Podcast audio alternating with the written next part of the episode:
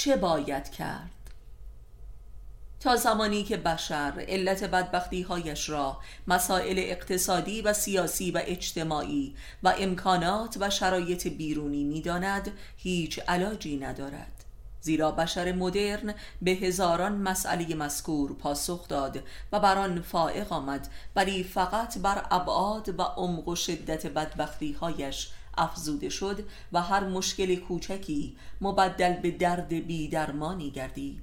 و لذا نهایتا متوسل به انواع خرافات جنونآمیز قدیمی و مدرن شده است. یعنی به قایت جهل و جنون خود متوسل گردیده و به دامش افتاده است.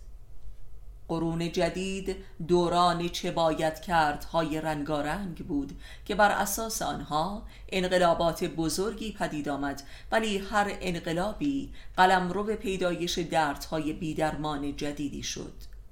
حال اگر بخواهیم به دیده عقل و عبرت بنگریم بایستی با گفت که هیچ کاری نباید کرد و هیچ پروژه جدیدی برپا نکرد و بلکه بایستی بازی ایستاد و به خود بازگشت و سرنخ همه بدبختی ها را در خود جستجو نمود.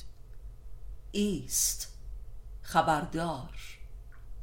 باید به خیشتن بازگشت نه با حرف و شعار و شعر و حکایت و افسانه و مثال و فلسفه و عرفانهای ادبی و مدرسی بلکه بایستی به خود واقعی و محسوس خود بازگشت. بایستی از غیر خود معیوز شد تا بتوان خود را جدی نگریست.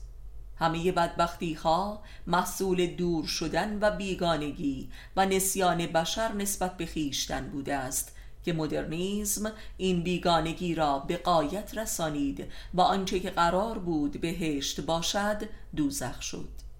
این دوزخ معلول جهل انسان نسبت به خودش می باشد و امروزه بشر در قایت جهل و جنونی به سر می‌برد که لباس علم و پیشرفت و مدنیت به تن نموده است.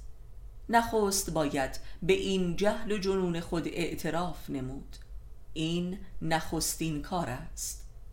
باید کاری با خیشتن نمود و دست از سر دیگران برداشت و این گام دوم است.